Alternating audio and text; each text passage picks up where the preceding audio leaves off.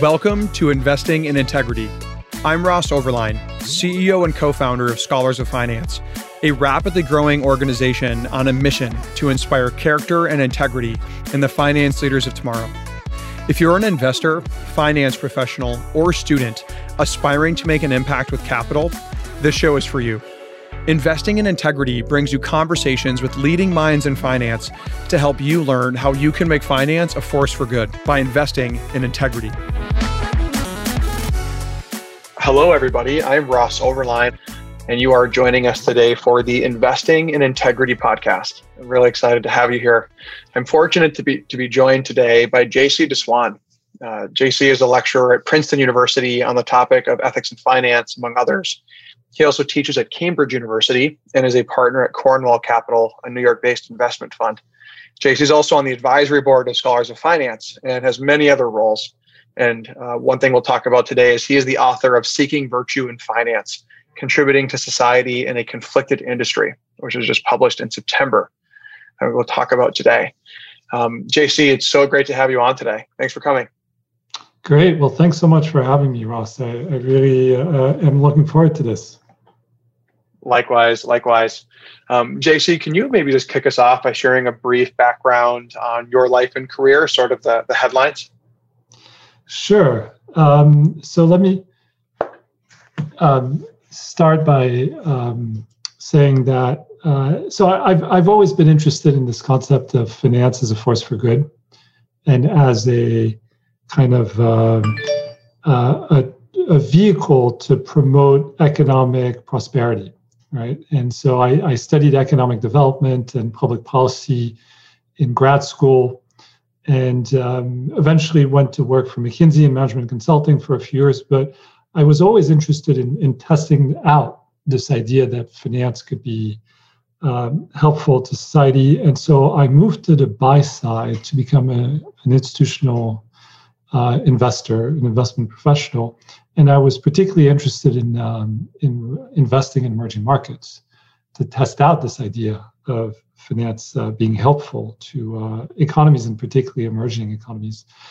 And um, now the reality is, so I started by uh, working in a long short equity fund dedicated to Asia, and it literally took me like a week or two to realize that I, I, you know, was having almost no impact, if you know, perhaps none whatsoever in these economies. And it really drove me to think harder about what is it about finance that is helpful. And um, and so I I ended up uh, uh, delving into it in uh, in the form of a course. I my true passion is teaching. I taught as a graduate student, and I created a course, um, and then eventually like uh, several courses but I, have been for the past 12 years dividing my time between uh, teaching and, and investing. And as you mentioned, on, on the teaching side, I, I focus on uh, ethics and finance. Um, I also focus on emerging markets and specifically Asia, but a lot of these themes uh, overlap. Hmm. That is absolutely fantastic. And I love hearing the, the narrative arc about of this desire to make an impact in finance from the very beginning and really venturing into finance to do that. Uh, I think it's I think it's interesting that even just two weeks into your role, you realize you needed to rethink that decision. I would, yeah. I would have imagined um, there was some fear, uh, some consternation around that decision you had just made.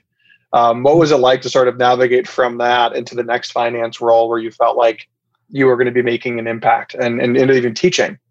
Well, I you know I think part of the I think desire to delve deeper into these issues and to study them uh, was to understand how like where to pick my spot in a sense, and I think over the years I've uh, found myself migrating to areas of finance that I think are increasing uh, that were increasingly helpful to society. So I've stayed in the investment world and and I um, you know spend my time now uh, for the last 10 years or so with, uh, with a, a, New York based hedge fund, Cornwall Capital. And that, it's just a very thoughtful fund. Uh, my, the founder there is uh, very attached to these issues and always keen to understand them better.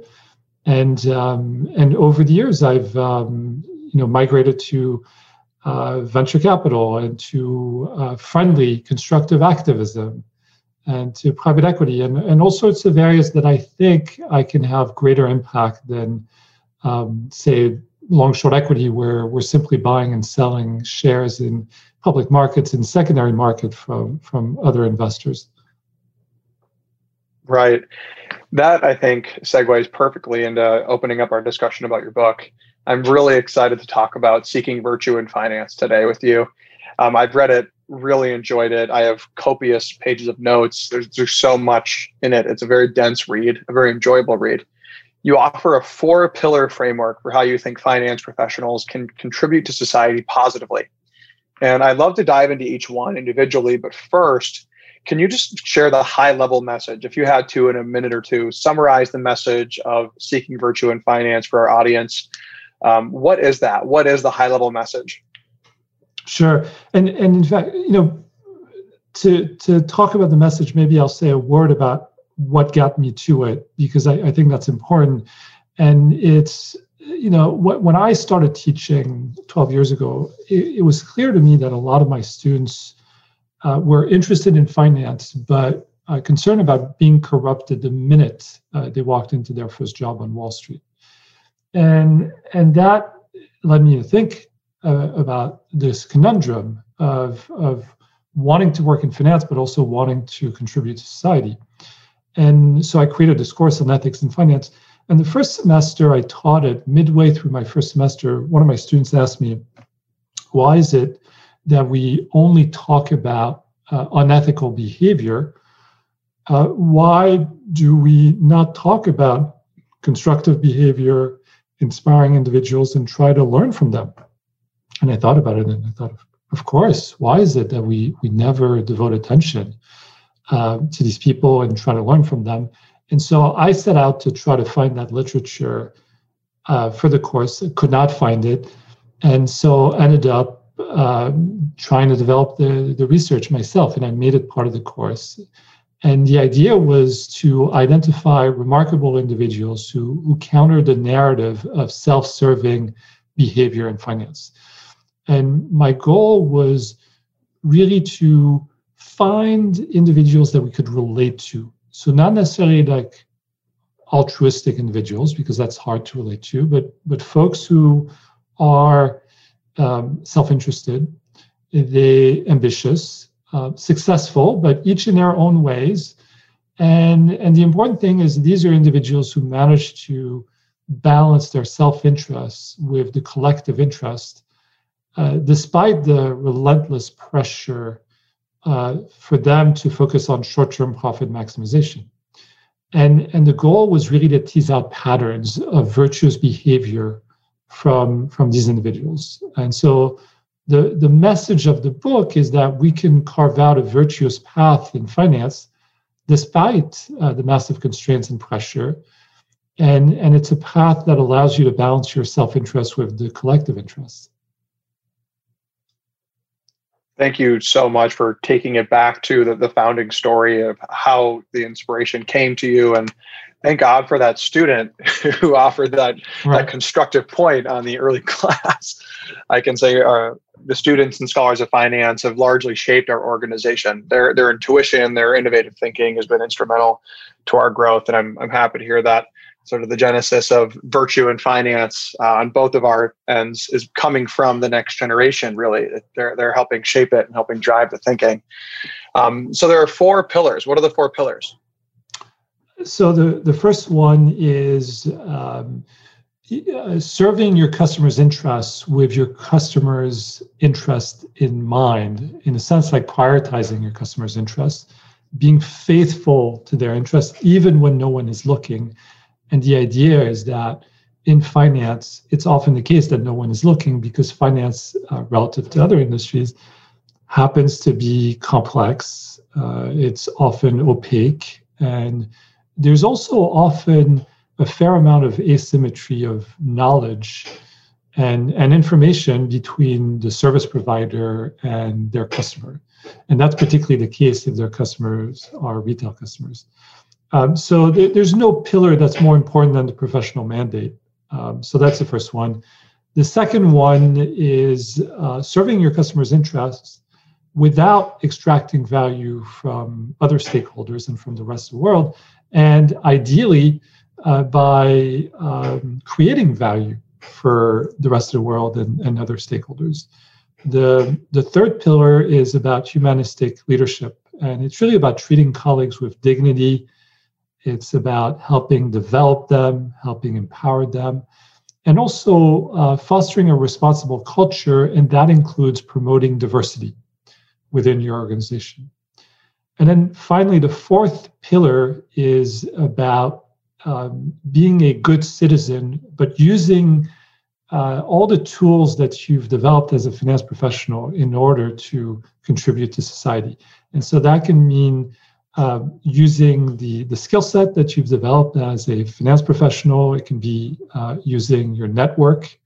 It could also be using your savings and your wealth to the extent that you've created wealth. And, and that can be in parallel to your professional job, your professional mandate, or it could be after once you leave the industry and do something else. Thanks, JC. I think that the the four pillars, the framework that you've put together here for carving a virtuous path in finance, right? Balancing intrinsic self-interest with uh, the interests of others and the greater good, if you will, I think makes a lot of sense. And I, I love how robust it is, right? This notion of customer mandate, serving customers' interest faithfully, right? Ensure that you're doing an excellent job at your job. And I'm excited to unpack that while you're serving your, your clients. Create wealth, create value for society, and make sure you don't extract value, right? Actually, adding an additional layer of consideration around the actual financial activity itself. And then outside of the investing decisions day to day, having this third, which is how you treat people. What's the culture you create in the firm? Right. Um, what are your day to day interactions like within the firm? And then I love that this fourth pillar then turns outwards towards the community.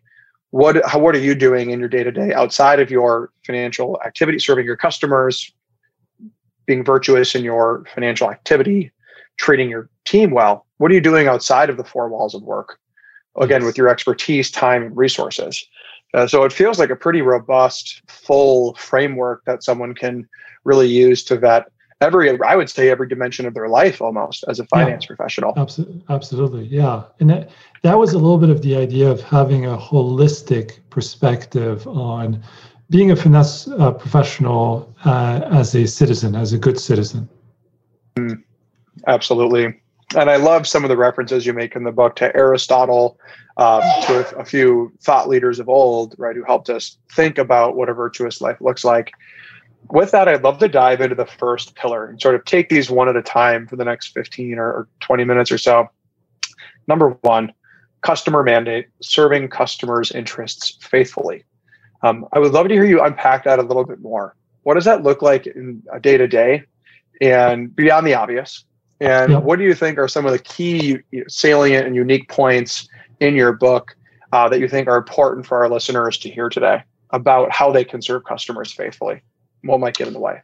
Well, I mean, uh, I'll say what can get in the way. Uh, first is um, every every financial firm in the world will say that they prioritize their customers' interests, right? So, so that's not differentiating but the reality is that not all of them do and and sometimes they don't uh, because they they try to extract as much value as possible from their customers um, and so they they in a sense have a little bit of a shorter term perspective because this is one where if you were purely commercially driven um, a long-term approach to your commercial interests would converge with this idea of serving or prioritizing your customers' interests because that that would be essentially the same. Um, but then there there's this issue of cognitive biases. There are all sorts of um, cognitive biases, and, and this is a fertile area of research, uh, and that's been the case for, for years now. But it's this idea that um, finance is particularly fertile grounds for, for these biases because of the complexity and the opacity of the industry. And, and what you find is these concept of you know bounded awareness, for instance. And it's this idea that you can be so entangled in in your bubble inside of work, where you have these uh, incredibly like challenging short-term goals on a daily basis, right? Every day, you're you're hustling to try to get to your goals and to and and you have folks that are above you that are keep asking you know that keep asking you for these deliverables and it, it's hard to stop and take stock of what you're actually doing right? To the extent that you're delivering on things that the folks above you are asking you to deliver on and to the extent that you're emulating the behavior of the people that you see around that are successful at your firm why would you question it right? And in reality, what we find is that you can have very smart people who are good people who end up making bad decisions in the workplace because they're not able to step out of that role and think of the moral dimension of uh, of their everyday decisions of their everyday activities. And, and that you know frankly it's not it's not easy um, and it's not easy in part because there's an environment that's going to push you in one direction. And also the you know the reality is that finance is really underpinned by uh, finance theory and and if you you know if you go back to finance theory the the neoclassical framework is really about uh, to the extent that you you pursue your interest your self-interest then it will be good for your firm it will be good for the client it will be good for society right? That's the underlying assumption but we know that not to be the case. Uh, that's often not the case. And so this this concept of bounded awareness is is very i think uh, uh, very salient for finance. There's also these um, you know these these concepts of uh, motivated blindness right? When you see if if for instance you're a senior person at your firm but you see junior folks uh, skating too close to the edge uh, but but getting their uh, you know getting to their objectives delivering on what they need to do perhaps bringing in revenues then you might uh, you might just turn your attention away and not question things that an outsider in the same position with the same perhaps educational background the same outlook on life might look at this and say, "Wow, that's that's unethical. You shouldn't do that." Right, and that's where uh, you see examples like you know the Wells Fargo case, for instance, is is a good example that um, where you know the reality is um, a lot of these folks who are you know I'm sure like well-meaning people, and uh, but they got into these uh, modes of thinking where they they weren't able to get out and to to step away from their role and to take stock of uh, the, the, the you know what they were doing on a daily basis.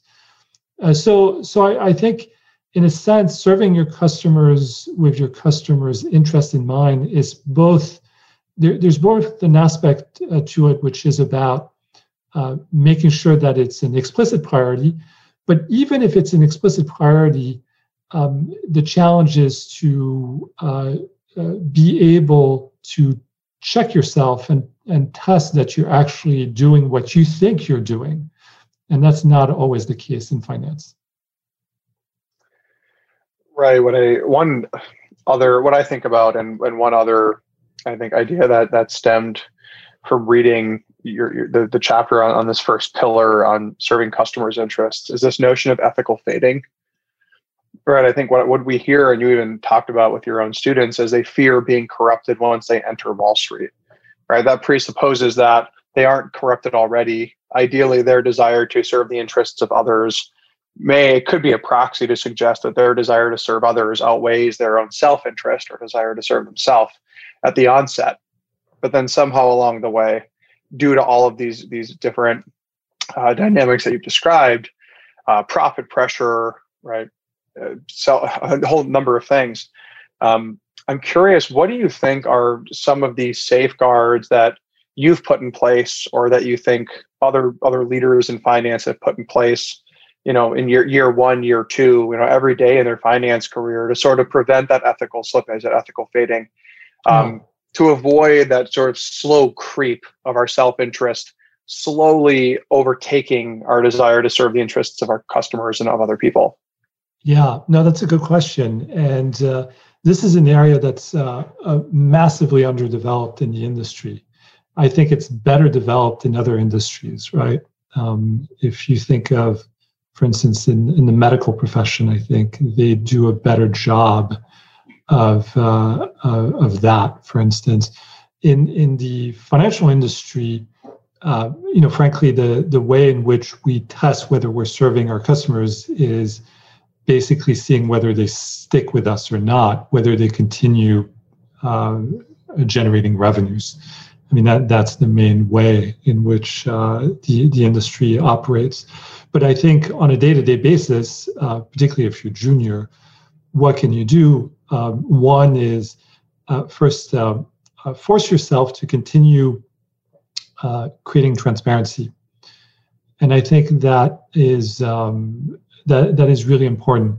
Um, this notion of uh, transparency because and it, and frankly it's easier i think when you're junior than when you're senior because when you're junior you have free reign to ask what might come across as naive questions uh, that will force um, uh, folks that are above you to answer questions about you know uh, how are you serving the customer's interest? Or like what you know like what are we doing here exactly? And, and why are we charging these fees? And do are the customers aware of these fees? And you know all the, all the kind of questions that become harder and harder to i think ask if you're a third year uh, you know if you're an associate a vp or even an md so asking pesky questions and creating transparency is is uh, is a very significant tool there's a, another tool that I, I think is very useful which is to write write things down. And as, as a junior person, it, it's perhaps a little bit harder to say, I'm going to write things down and then share them um, with the group. But if you have any level of seniority, you could simply uh, create these like uh, certain processes internally where you say, well, let's write down um, how are we serving the customer's interests here? Are there any trade-offs for the customer like what what are the you know if the customer went through all this data and went through the this action step by step and had full transparency which is often not the case right? But if they had full transparency what might they say? What might they uh, think is uh, to their benefit? And what might they question?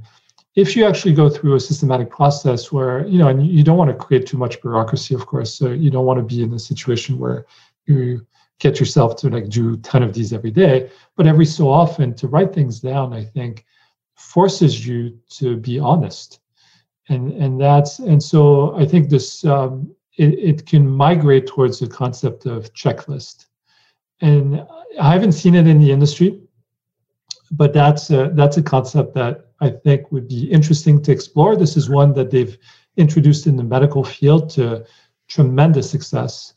And so, you know, I, I think that's one we should explore. Thanks. Thanks. I love the entire list you share. A couple of thoughts that come to mind for me as well in that, or what reminds me of during my time at SoFi, when I was on the leadership team launching SoFi Money, their their retail banking product, right? Their debit card, their ability to accept savings deposits. Um, preparing for their now bank charter they filed.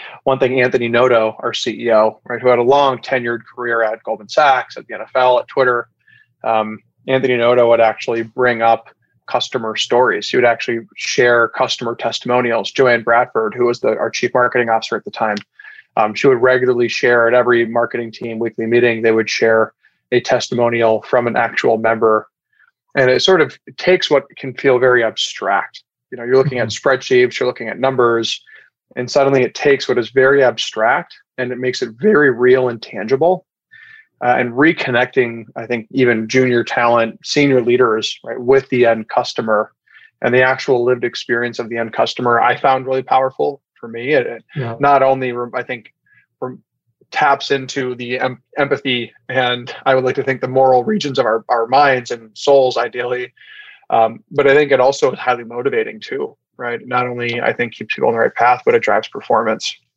I found that really, really useful. Yeah. What's interesting, and it, it sort of I think segues into the second pillar, right? This the second pillar of creating social wealth, Right. The, the title is Social Wealth Creation: Contributing to Society Beyond the Customer Mandate. And what's interesting, you'd even brought this up. You know, you're ultimately measuring whether or not you're serving your clients' interests by whether or not you retain those customers. Right. Is there retention, and then is there revenue growth with those customers? Um, but those those interests of those customers, while we in finance are tasked with serving their financial needs, ultimately their financial needs, their their finances are, are just for most customers, right? Most people who aren't ultra wealthy, who aren't in the top, you know, 0.1 percent of society, um, meeting their financial needs means housing, food, water, shelter, education, right, safety and security and healthcare for their children. Um, it actually is it's fulfilling their broader interests and really just enabling, I would argue, human flourishing, which you talk about in the book as well.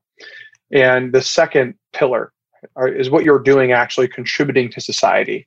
I think is in, in inherently a way that we're actually still serving customers' interests, right? Um, while it might not be their financial interest that they're looking to you to serve now, um, you're still serving their their broader interests. Sort of this notion of a rising tide raises all ships comes to mind right, in, a, in a collective interdependent society. And so I'd love to shift into the into the second pillar with this. Um, would love to hear more about your thoughts um, for our listeners on the line. How can finance professionals most significantly contribute to society based on your research and, and the framework? Yeah. So um, the you know as you said, I mean like the the the challenge here is um, there there are parts of uh, finance where you end up serving your customers well, but you do so by extracting value. And so the, the first step is to make sure that doesn't happen, right? Be- before you even go to uh, uh, trying to focus on creating value, you want to make sure that that you're not extracting value from others. That that's the first step. And you know there there are all sorts of examples of that, but the the you know the the proverbial example is the you know the, the the investment firm that invests in a company that pollutes. And and that uh, firm is uh, its pollution the in some ways allows it to generate higher returns than it should because in certainly in the united states the cost of pollution is borne by society. And uh, their um, getting away with, uh, you know, perhaps um, uh, subpar machinery that is cheaper, and uh, their returns are higher, uh, but we pay for it, and and that's a challenge, and that's something that that we need to deal with as as an industry. And there's been a huge move in that respect, right? So focusing on the investment world, ESG is a great example of um, an, a, uh, a trend that is uh, seeking to do that. And, and it's a fascinating one in my mind, right? Because here you have um, a, um, a trend uh, that uh, initially was a moral movement that eventually morphed into uh, one that was consistent with generating higher returns, where you're both contributing to society and generating higher returns by embedding environmental, social, and governance factors in in your investment process. And um, now, what are if if you know for the sake of of this example, if we were to focus on uh, what are the areas where you can create the most v- social value? Well, how would you approach it? I would first say um, you would look at the investment first in terms of its financial returns, right? Because an investment that doesn't generate attractive financial returns is just an investment that's not sustainable. Unless it's funded by philanthropic sources, which more often than not is not, right? Like the, the bulk of the capital uh, in the world is um, is uh, capital that looks for uh, fiduciary mandate. And in this case, uh, that means it's really critical for any investment to generate attractive returns as a as a uh, you know kind of a litmus test. Assuming that's the case, then what are the areas where you can create most social value? Well, I would say the second one, which is also a low hanging fruit, uh, to some extent, is you need to invest in something that will support the real economy. right? Because um, so if I invest in, I don't know, I'm I'm a venture, you know, like at, at our fund, we we've invested in low cost gyms. That supports the real economy, right? You're you're creating jobs. There's a real product. Uh, there's a service, uh, and there's demand for that service, and that's what allows it allows it to do well over time. On the other hand, um, at the extreme, I'll also mention some things that we do that, in my mind, are not particularly helpful to society, which is you know exotic options. Like you can have complicated derivatives whose sole reason to exist is to generate financial returns, but they don't really support, they don't have any reason to exist outside of that because we come up with them uh, out of our you know models and then we'll go to our counterparties and say can you create an option that will uh, monetize if you know this condition is met and then this condition is met and then this condition is met they often look like macro trades and um, you know those are, are not really supportive of the real economy are, are they negative to the rest of the world it's hard to say at the margin they probably create some risk that uh, in aggregate, uh, governments and central banks don't have a, a, a, full grasp of. So that's probably not great. Um, but so, you know, to the extent that you're going to look for the investments that are most helpful to society, you're going to look for investments that support real economic activities. And then finally, um, and this is where I've migrated over the years, is this notion of, well, is does your investment actually help improve the business, the underlying business, or perhaps the underlying asset, right? And, and that's where I think there are investment strategies that can be helpful. And, and I think of them as the activist strategies, not activist as in uh, the, the traditional um, concept of shareholder activism, but activist in the sense that you actually engage uh, with your investment. And in this case, it's more often than not, it's a, it's a business, and you try to improve the business. And so, in that category, I would put uh, certainly venture capital, which not only you know tends to or can improve the underlying uh, business, but can be transformative for the un- underlying business. And so that is probably the you know the one that uh, generates the most consensus uh, in terms of uh, you know looking at it as as a force for good in society. But I, I, think that's true of private equity to some extent. So in the book, I go through the metrics. So there are specific metrics, both in terms of, of course, the financial returns, but then also around uh, its its contribution to the economy and society. And you can uh, there, there is research out there that will show the impact of these strategies on employment and on productivity and on innovation. Um, and this is an emerging area of research, but there is empirical analysis. And private equity, in theory, should clearly help. In practice, it seems like it does, but the the the research is not as conclusive as as you might imagine but it still points, I think, in a positive direction. And, and of course, in theory, it should, because private equity, um, you generally end up owning control of mm-hmm. the firm. And then there are all sorts of ways in which private equity funds deploy themselves with these firms sitting on the board, bring to bear mm-hmm. their entire network, uh, bring best practices in terms of KPIs and so on, mm-hmm. and, and, financial controls. Um, so so that's a force for good and then finally shareholder activism and that's when you take um, uh, significant stakes in listed companies and then you eventually work with management to try to improve the company in one way or, or the other. And that's been an important part of uh, my uh, investment experience in recent years. I've been uh, very involved in in doing that in japan. As a friendly constructive activists working with Japanese companies to try to help them make them more consistent with the new corporate governance code that came out in uh, in 2015. Mm-hmm. being extra friendly, I'm sure, operating in Japan. yeah, yeah, um, It's uh, you have to be very, very patient and long term in your outlook there, which is great. I mean, it, it it actually fits. It's very consistent with our approach. Right, right.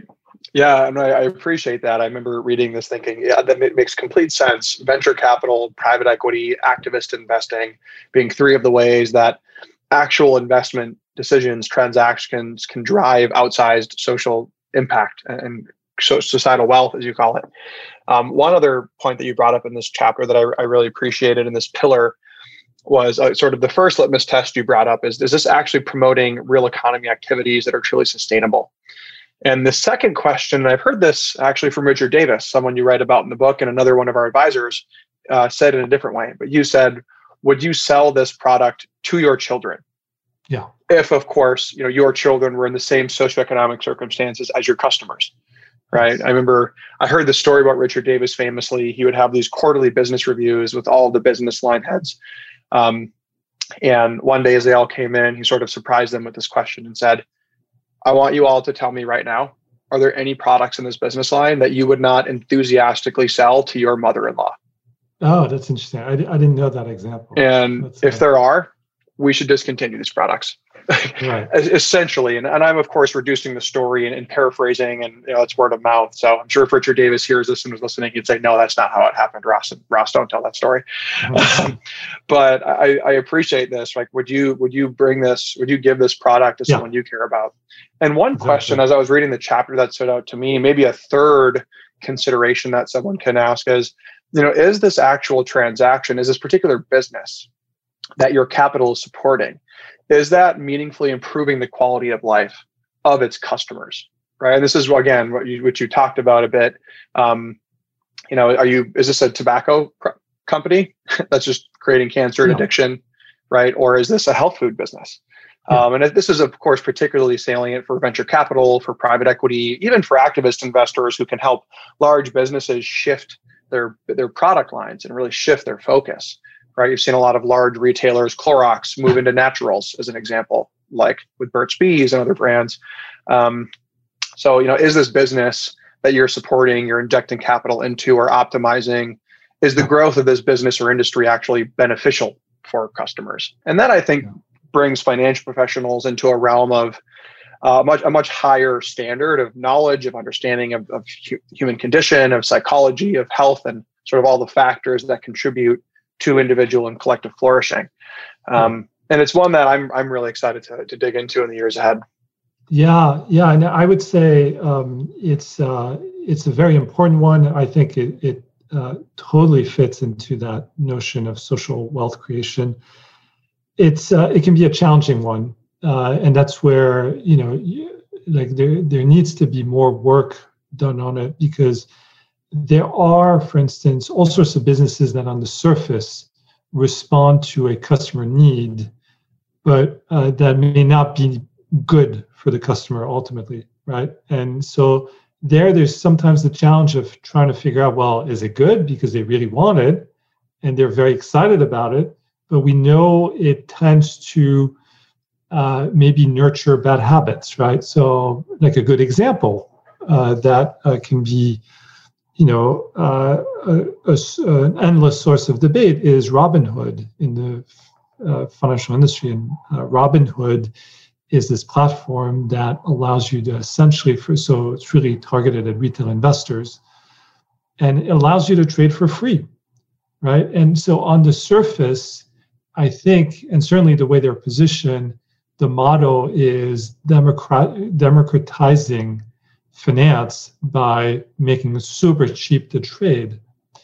On the other hand, you could look at this and say, well, it really promotes exactly the sort of behavior that you wouldn't want your daughters, your mother in law, or whoever that you care about actually pursuing, right? And, and engaging in. You don't want to be trading all the time because that's exactly the sort of thing that that you know destroys value and that brings your and erodes your savings over time in in a hurry. Um, so, right. so th- those are challenging topics, right? Because you can see the the first degree effect, the second degree effect, and and the time horizon is also like important. Right. Ray Dalio would be proud if he heard this. You know, consider the second and third order effects of our decisions. Right. Yeah. Um, and it, it, can be infinitely complex. So I think maybe the next book can be, you know, the the list of yeah. 100 rules or criteria, um, so you can make it easier for us. You can give us the handbook, uh, yeah. at least a step in that direction. yeah, that, that could um, be the good follow up book. Yeah.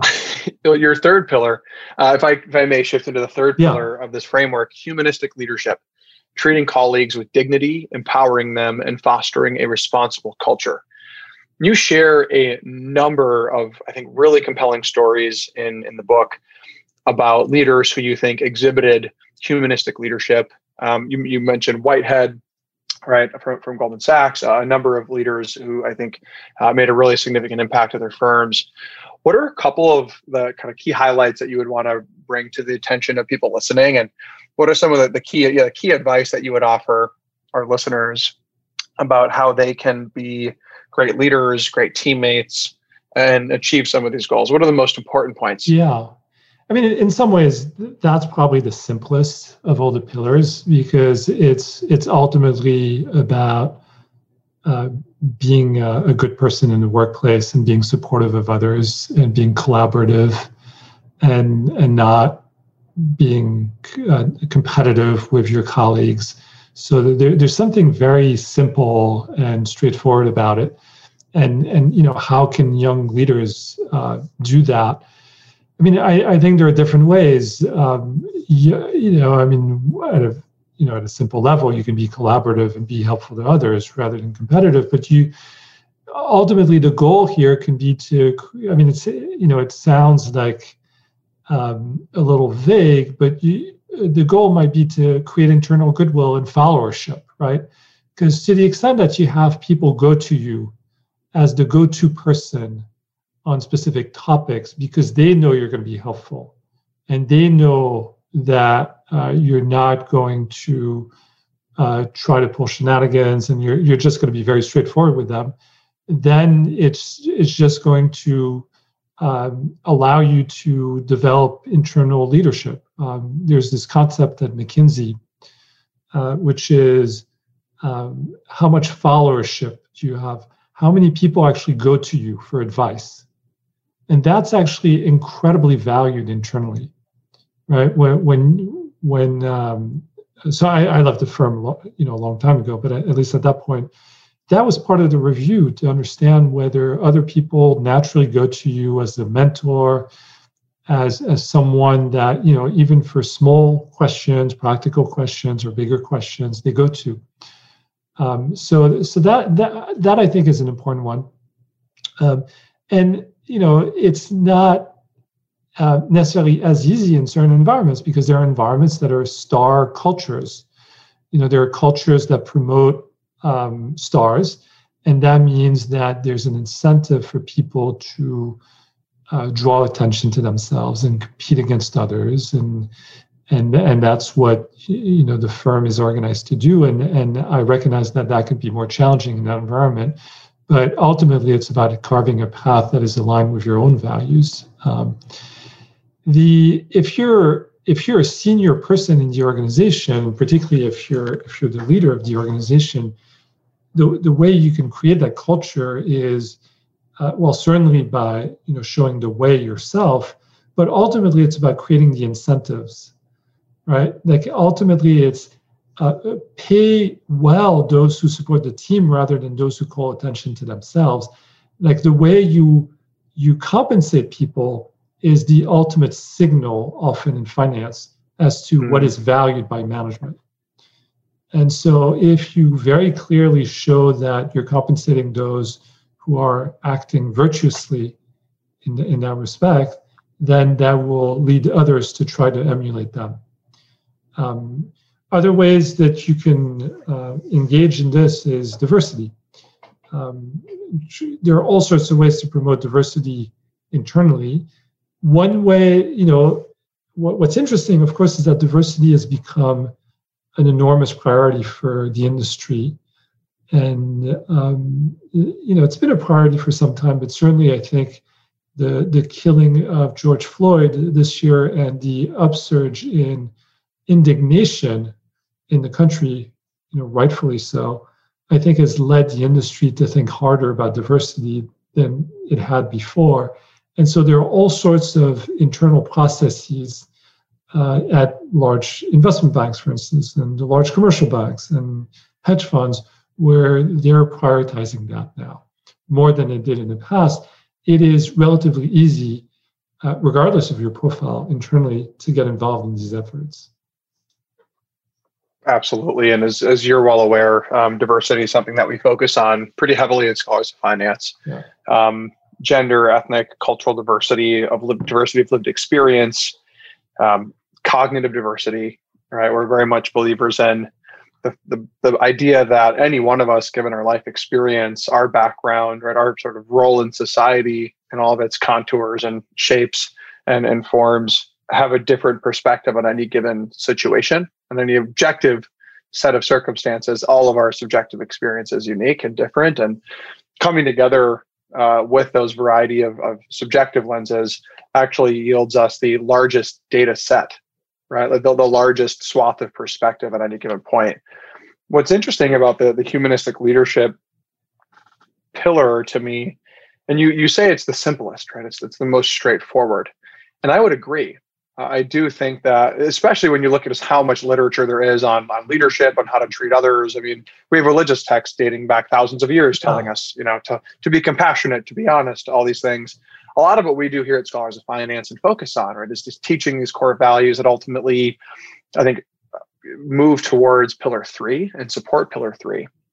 That said, I think of, of all the pillars, this one, uh, while it's the simplest, it can actually be one of the most difficult to do um, because for a variety of reasons. You know, when you think about individuals who maybe are attracted to a star culture, right? Those dimensions of their personality are neurologically wired in maybe for years or decades. Those might be central to their personality or identity.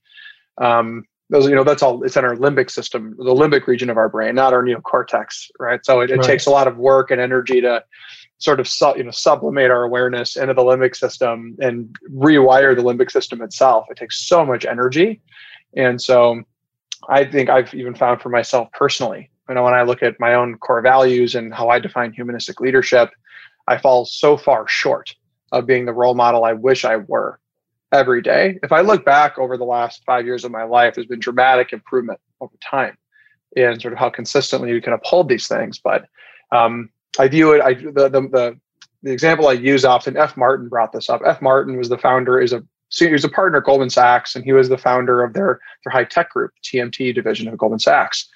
You know, helped with the IPOs of Bill Gates, Steve Jobs, sort of a legend out here in Silicon Valley finance. He came and spoke to our students once and said, "I love that you're building character now, because you need to be building it for the next 15 years. So when you actually need it, you have it." Right and sort of use this muscle model, this sports model or instrument model of, you know, integrity, collaboration, selflessness, um, honesty, all these sort of virtuous behaviors that create humanistic leadership. Uh, we need to be practicing them, practicing them, practicing them, yeah. so that you know, 15 years from now, we're going back to the first pillar, um, when the stakes are really high, you do the right thing, not only for your customers, but when the stakes are really high and hey, you know, three people came up with an idea together and every part of it and you, this could be a promotion and every part of you wants to take credit for the idea but you know that your two teammates helped and one of them even had the initial seed of the idea. And you have the humility and integrity to say actually yes i wanted i want to champion sarah. You know sarah had this yeah. idea. Love it. Um, thank you sarah for this. Um, can be so hard to develop.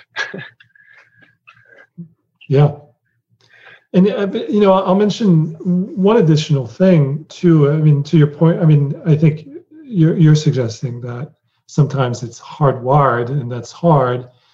You know, I mentioned sometimes the challenge is actually you're in an environment where it's not particularly valued, and in fact, there's a certain personality type that is uh, hired and promoted, and you know, and that makes it hard. But one way to look at this whole framework uh, in the book is it, it allows you to pick your spots in the industry. So it allows you to pick where you want to be in the industry, but also within a certain corner of the industry, which firms you want to be. and that can be a way to screen for firms, right? Because if if this is um, if you want to follow the framework and, and make it easy for, for you to do so, it's easier to find a firm where this is valued and where they tend to recruit people that are going to show these characteristics and this profile than to go to a firm where it's actually the opposite. Absolutely. Uh, I appreciate you raising the point. I think it's an incredibly important one that as you sort of become self aware right of your leadership characteristics of your aspirations right of, of, how you can build the culture that you want to build you actually have optionality to go and find the place that supports that yeah. Um, and you'd like to think that you know if there's a, more and more research emerging that a lot of the you know these collaborative um, collective interested you know focused behaviors are actually contributing to long-term value creation and, and, and competitive advantage um, ideally, firms that are creating these cultures that support these these healthy behaviors um, actually will win out in the long term uh, over time. I think that actually shifts um, pretty well, or uh, maybe hard pivot into the fourth pillar, um, engaged citizenship. Right. So ideally, you know, these firms that have these healthy cultures with humanistic leadership uh, proliferate financial professionals with lots of resources and energy and, and time um, and you talk about yeah, expertise, time, and wealth, contributing these to the common good. Uh, I'm curious, what do you think are some of the most practical ways that young finance professionals, even students, can do this early on in one's career? I, I think there are uh, tons of ways for them to to use that uh, because it, I mean that that's in some ways that's a great benefit of being in finance because the the skill set that you develop in finance is extremely versatile and can be used in all sorts of other parts of society, right? So you could be a first year, second year analyst in investment banking, and you will uh, model uh, all day long, you know, seven days a week. What you, um, but assuming that you have time, right, to get involved in something else on the side, um, you could easily pick a not for profit perhaps a, a startup not for profit that is exciting to you and offer to do their accounting and their models right they, they have to set up simple models to for their budget and for their projections and so they, for you often it's going to be very easy to set that up in a way that's robust and and disciplined and highly structured and so you can create systems for a tiny startup, a tiny not for profit, in a way that creates an enormous amount of value for that not for profit. So you can start doing it essentially as you know very soon after you you start investment banking. So so that's certainly you know one example, but it, it's one that allows you to uh, work across you know dozens and dozens and dozens of of um, uh, startups in the in your in your area. Um, so so that's one, you know, and uh, as you as you become more senior, um, you have the ability to become more of an advisor on financial matters because now you've gained experience, you have more insights, you can uh, think about uh, budgeting uh, probably in, in, in more uh, thoughtful ways. You can probably think about raising capital in more thoughtful ways. And then you can do, you know, and then at, at an even higher level, you can do what Erin Goddard did, uh, which, you know, one of the examples in the book. This woman was 28 when I met her. That was, I think, three years ago. She had been uh, an accountant at Ernst and Young in Toronto for five years, and and she, um, and to Ernst and Young's credit, they have a program that allows you to take a summer off to work in a not-for-profit. And so she she did that in Kigali in Rwanda. And she came back with this great insight that um, a developing economy like Rwanda is uh, massively, massively impaired by the fact that there's just like an enormous dearth of accounting skills. And, uh, and as a result, a lot of their companies, a lot of their not-for-profits are are kind of uh, run loosey-goosey because the numbers are, are not particularly uh, believable or they're uh, their their finance are not run in a structured way, disciplined way, and so on. So she decided to take it upon herself to move back there. She brought with her a partner from uh, a colleague from Ernst and Young, and they started a um, an accounting academy there. And now that accounting academy has, you know, their their training cohorts of over hundreds, over a hundred uh, students so these are folks that would have graduated from their college, and after 13 weeks of training, they're job ready. They can go into companies and, and be accountants. So they're, they're not going to be CPAs, but they're going to be fully functioning accountants. And that just creates an enormous amount of value in Rwanda. Now she's expanding it outside of Rwanda. But that, that's an example of, you know, you wouldn't have guessed necessarily that a finance professional with only, you know, several years of experience could have such outsized impact simply using her skill set as a, as a finance that she learned as a finance professional. That's fabulous, and I, I found that story really inspiring. Hearing it, um, maybe maybe it's my own proclivity because I, I actually finally did it, but I love the story of like your your own. The person who jumps into industry realizes that there's a bigger impact to make in a different way to pick their spot and they just take the leap. Um, and to some extent, I think that you know, young finance professional, even a you know, a manager in, in a financial services firm, a portfolio manager, a senior executive, um, when there can be so much pressure for your career to be totalizing, right? To take up 80 hours of your week, 90 hours of your week. I hear people struggle to maintain you know, marriages, families, friends, etc., uh, even their own health. Sometimes in, in, in the industry, now depending on the asset class and how young or how, how senior they are.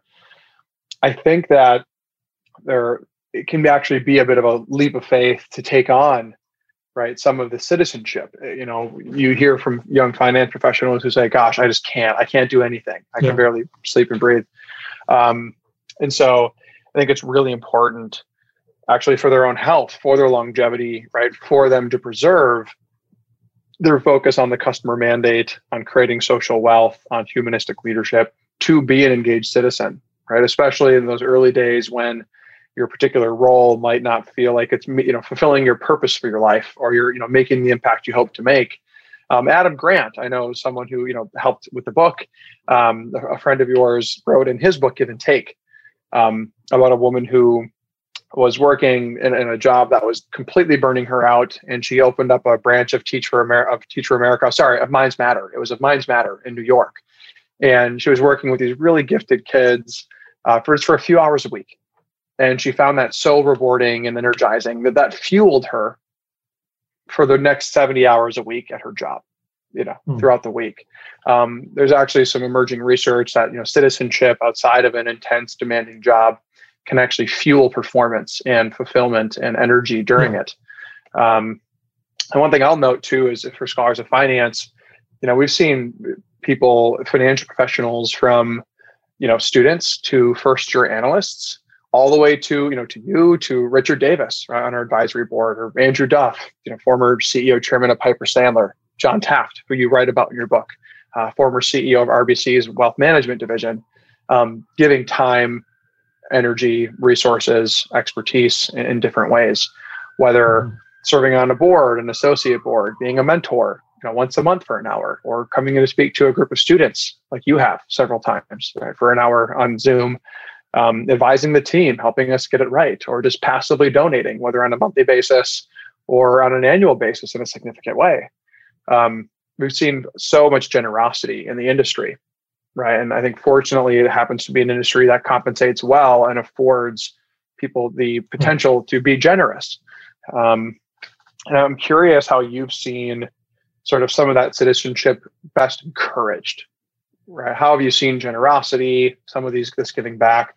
How have you seen it be encouraged well? So you know leaders listening to this this discussion what can they do to get their team their peers even their own managers leading up um, to go out and, and be better citizens? How can we inspire that and, and people around us?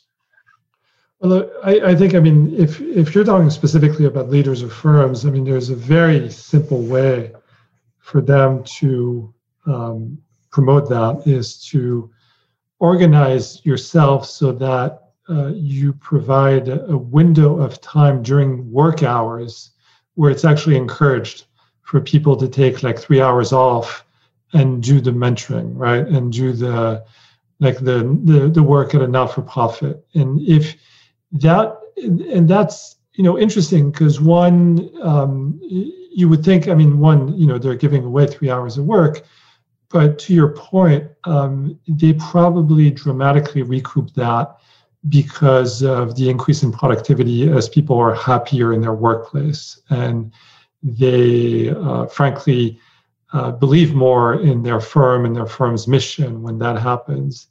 And uh, you know and i remember for instance at mckinsey uh, that's what we did um, where the firm actually encouraged us to do things. And so I remember when I was there, I used to teach um, at a public school in New York City, and I would go once a week.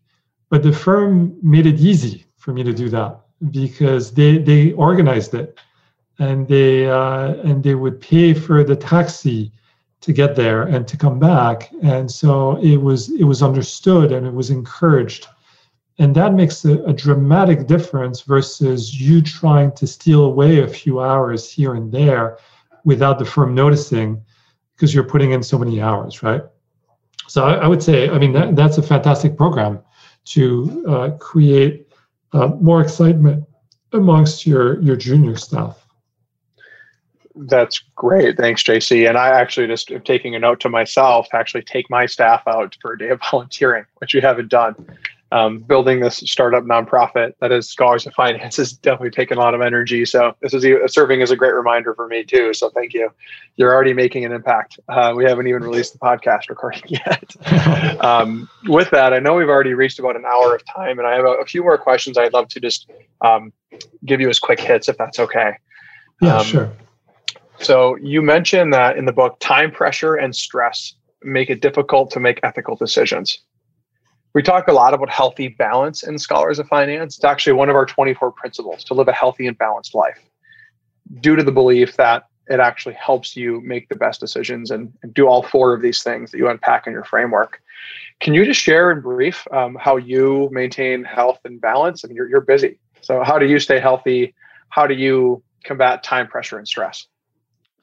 Yeah, I would say you know there's a there's a vast difference between what I can do now that I'm, you know, like at, at my age and uh, where I have much more control over my schedule than when I started in the industry, right? So I would say um, it's almost so. So today, how how do I maintain that balance?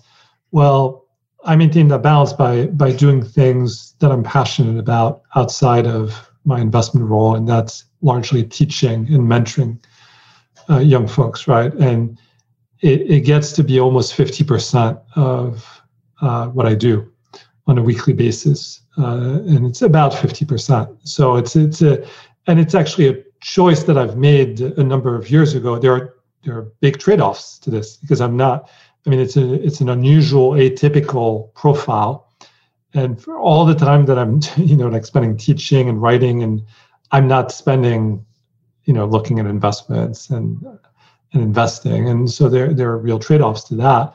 Uh, but at the same time it makes me happy right? It just makes me more productive. Um, now i would say you know i guess the one question that is particularly relevant probably for uh, younger folks listening to this is what would I do differently if I look back at myself when I started in the finance industry? There is one thing I would do differently. Um, and it, I mean, like, so this this point about um, contributing by being involved. When I, I was at, at McKinsey, that was enormously helpful to me to be able to, you know, once a week to go to uh, to this uh, public school and to uh, mentor and teach a little bit uh, that that was incredibly helpful. The one thing that I didn't do back then, um, and and I, am mentioning McKinsey, but obviously there are a lot of overlap with the finance industry, even though this is a management consulting firm. Um, mm-hmm. The one thing I didn't do that I don't know why I didn't do it, but is so important is to engage in physical activity every single day in a way that's structured. And it sounds very pedestrian and uh, you know maybe even off topic, but I'll, I'll tell you, I don't know why it took me so many years to figure that out. But three years ago, uh, I read this very simple sentence. I don't know where, because I'd always run, but I ran like once or twice a week, right? And every time I ran, I felt better for the entire rest of the day. And every time I was, wow, this is so great. I can't, you know, I can't wait to do that this weekend. And then I read somewhere, somewhere, you know, it's funny how one sentence can change your whole outlook. And this woman said, Oh, yeah, running. I run every day. I think of it as brushing my teeth. And I thought, Of course. Why wouldn't I think about it that way? And I read somewhere else that you know it's 20, 20 minutes of running is is where you get to kind of cardio benefits and so every single day i run 20 minutes i run outside and you know this year you know maybe maybe there are like 10 days where i couldn't do it for whatever reason but just about every single day and i wish i had learned that when i was you know in in high school Mm-hmm. Um, it just it would have been made me so much more productive. So so that's my, you know, very lowbrow pedestrian like uh, insight. Uh, no, I appreciate you sharing, and I mean, I think it's important for people of all ages, listeners of all ages, whether they're a student, they're a first year analyst, or they're a portfolio manager, to hear that. Um, call it pedestrian, or I would I would call it just critical wisdom. Um, I think where I've landed personally is daily exercise, like you mentioned, for endorphins, uh, for dopamine, for serotonin, um, to some degree, daily meditation, right, to, to improve decision making, concentration, uh, stabilize mood, seven and a half hours of sleep, eight hours of sleep, ideally. Um, Jeff Bezos famously was interviewed, and someone asked him, you know, how much, how often do you sleep? each night? Like, how much do you sleep? And he sort of looks at the interviewer in a puzzled look and says, eight hours a night. She goes, How can you sleep eight hours a night if you're the CEO mm-hmm. of Amazon? And he says, No, you've got it backwards. How could I be the CEO of Amazon if I don't sleep for 8 mm-hmm. hours a night?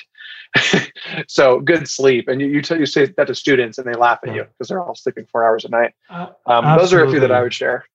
Yeah, no, absolutely. I mean, the, this is another takeaway too, and it's funny because I shared that story with uh, my older daughter, who's eight, and and it's interesting because she's at the age where she is so excited about the thought of trying to stay up late at night, which for her is you know ten or ten thirty, and and she's already thinking of New Year's Eve where you know when we allow her to stay up until midnight, and she's like super excited at that thought.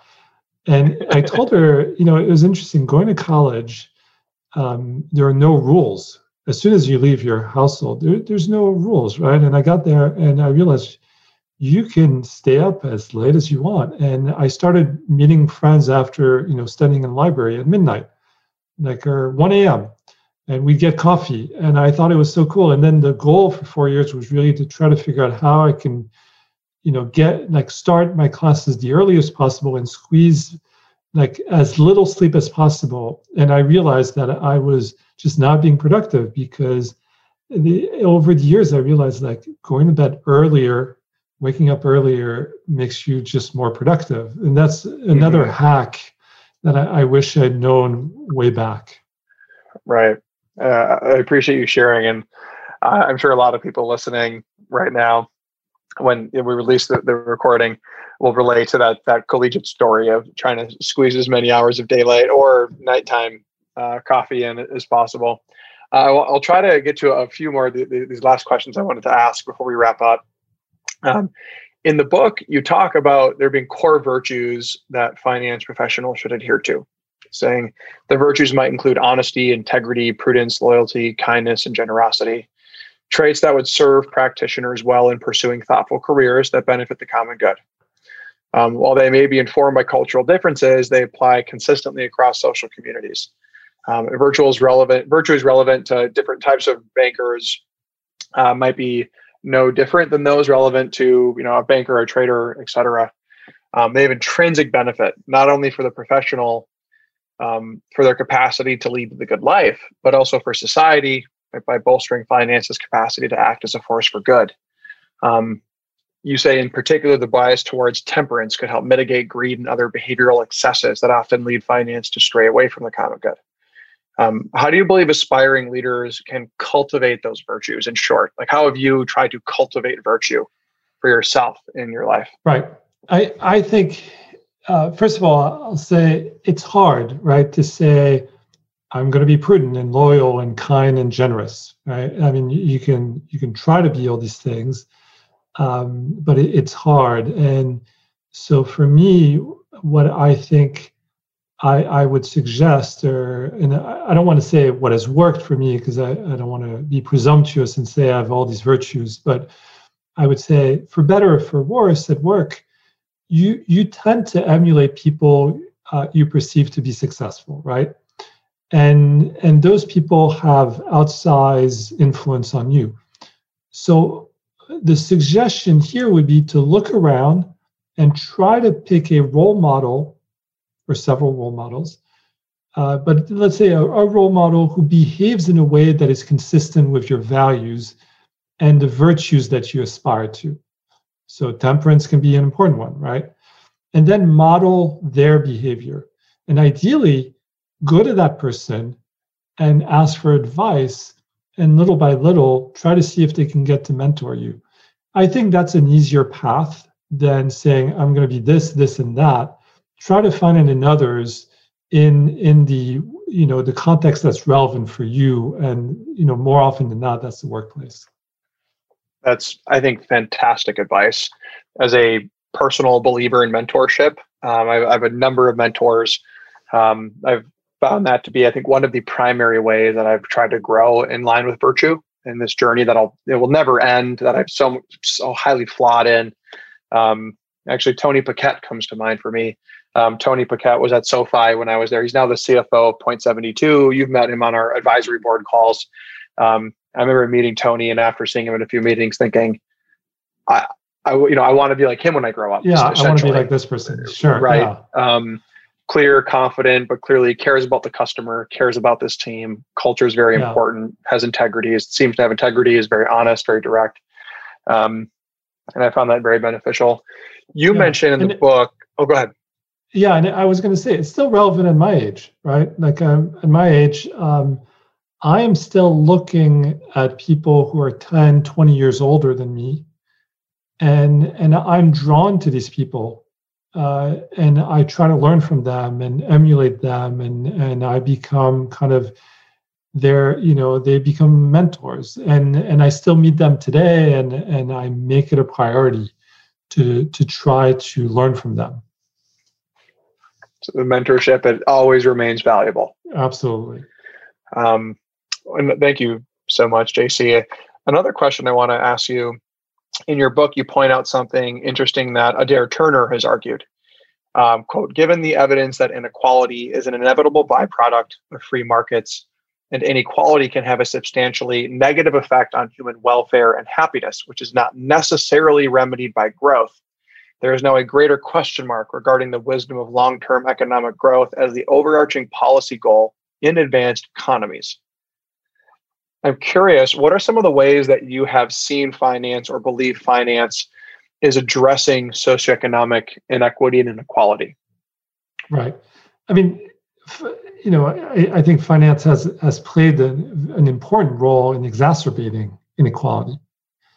Um, and so, you know, I think you ask a, a, good question: is that what are, what are ways in which uh, finance can can help address that challenge? And so I, I think there are a few ways uh, it can do that. Ultimately, it has to be either by serving low income groups or investing in their communities. Um, so you can you can work at a firm that predominantly serves low income groups. Uh, that won't be your traditional investment banks. Uh, for instance, uh, it's more likely to be community banks or perhaps small company lenders. Uh, you can invest with a focus on low income groups. And you know i think that's particularly exciting because uh, you know frankly it's it's not um, an area where there's there's not a stampede to invest in these areas. And so you can find a lot of opportunities to invest that are not going to be very crowded. And, and on top of that, you can be sure that uh, you're, you're probably being helpful to the extent that you find investments that are sustainable and that, that generate attractive returns. Um, that will most comfortably sit within impact investment world, but it doesn't have to be impact investments. I mean, we we certainly, for instance, we we've uh, uh, helped uh, launch a low cost uh, gym in Toronto.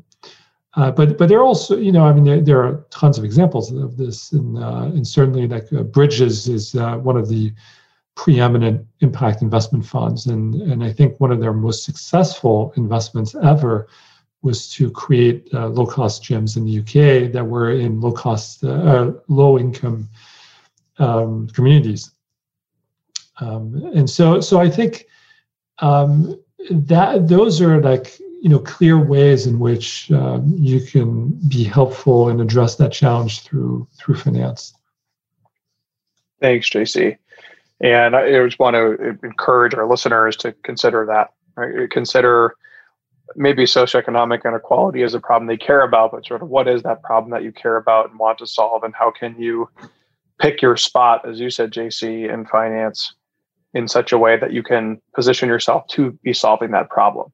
Um, that said, uh, that segues into one of my last two questions. Um, in the book, you say that, quote, your framework implies a finance professional can lead the good life by serving customers faithfully and being mindful of their responsibility and impact, the rest of the world, their stakeholders, local and extended communities, and colleagues and employees but falls short of exhorting all finance professionals to explicitly pursue positive social impact through their professional activity in finance. Uh, at Scholars of Finance, we think that we should exhort young finance professionals to do good in their career in finance explicitly, to really take it that step further and, and bring this message to people to say, your career in finance, it should be to make an impact. Uh, we encourage you to.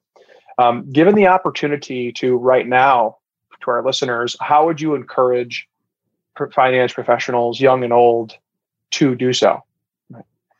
Yeah, and, and I think I don't think there's a difference here in approach. I, I think it's uh, it's a question of semantics where, um, of course, the goal needs to be to contribute to society, and and my starting point is that finance is a force for good, and it's only to the extent that it's perverted and and corrupted that that it ends up not being a force for good.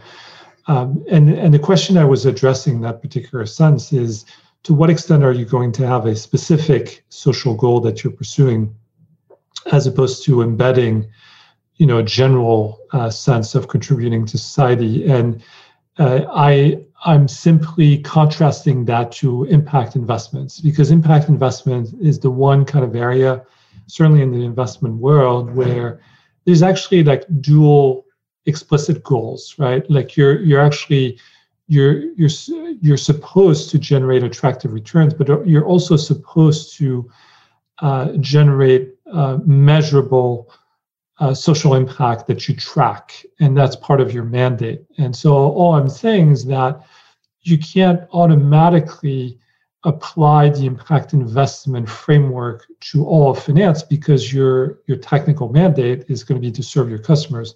Now, this being said, I think it, it is the case, you know, and, and that's part of the framework that you need to uh, not only serve your customer, but do so in a way that's helpful to society. And um, and you know the way you do that is to make sure you don't extract value from others and ideally you contribute to the rest of the world. And esg is a good example right? Because esg it doesn't esg allows you to embed all these factors where you contribute to society without making an explicit goal their their explicit mandate is still to generate attractive returns they don't have a dual explicit mandate all these firms that are pursuing ESG strategy. But all they're saying is that we're going to pursue we're going to pursue these uh, attractive financial returns while we're contributing to society and not extracting value from it. Thank, thank you so much for for clarifying the semantics there. Um, I'll say to me that's uh, my my shoulders relax a little hearing that um, after reading the book um, and hearing that there there really is this strong call and I hope all of our listeners and the people who ultimately read the book hear that. The, the book is making a, a strong and direct call to contribute to society through your career in finance and financial services. Um, and I appreciate you clarifying just the contrast of impact investments um, in the, the, financial activity itself. Thanks, thanks, JC. I appreciate you enlightening me. Um, I was going to ask last question: If you were to share one final piece of advice for our listeners who want their career in finance to contribute to the greater good that you haven't shared yet today, or that you think is the one piece of advice you hope that they hear or walk away with, what would it be? I would say to uh, create your own path, right? So, and and the way you create your own path, and and this is really the the book's approach, is to find people who share your values and understand their path, and try to emulate them. I think there's uh, the underlying message of the book is that role models matter, and to the extent that you f- can find role models and and try to follow them and and emulate them uh, you will be able to do what you set out to do. F- finance is a vast field on the whole, uh, and it just it, it is a force for good. So it affords a lot of opportunities for young professionals to contribute to society. Just you know, be try to find your own path that is consistent with your values. Amazing, thanks, JC. I, I really appreciate it, and my sincere hope, and I'm confident that your book will help some people find their path in finance uh, that is, that does align with their values. Um, I know we're coming up on time, so JC, I want to just thank you for joining us today. No, thank you for having me. This was a fun conversation. I, I really it. enjoyed it. Yeah, likewise. I think the session's been really uplifting.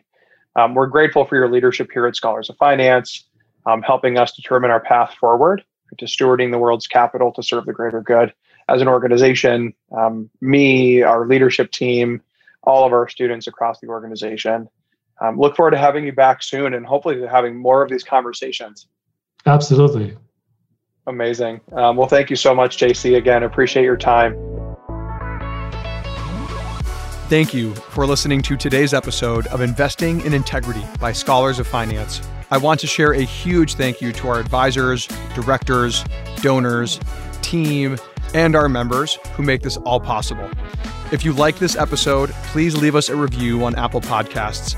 And if you have any feedback for us, you can send it to hello at scholarsoffinance.org or by visiting our website. Until next time, please join us on our mission to inspire character and integrity in the finance leaders of tomorrow.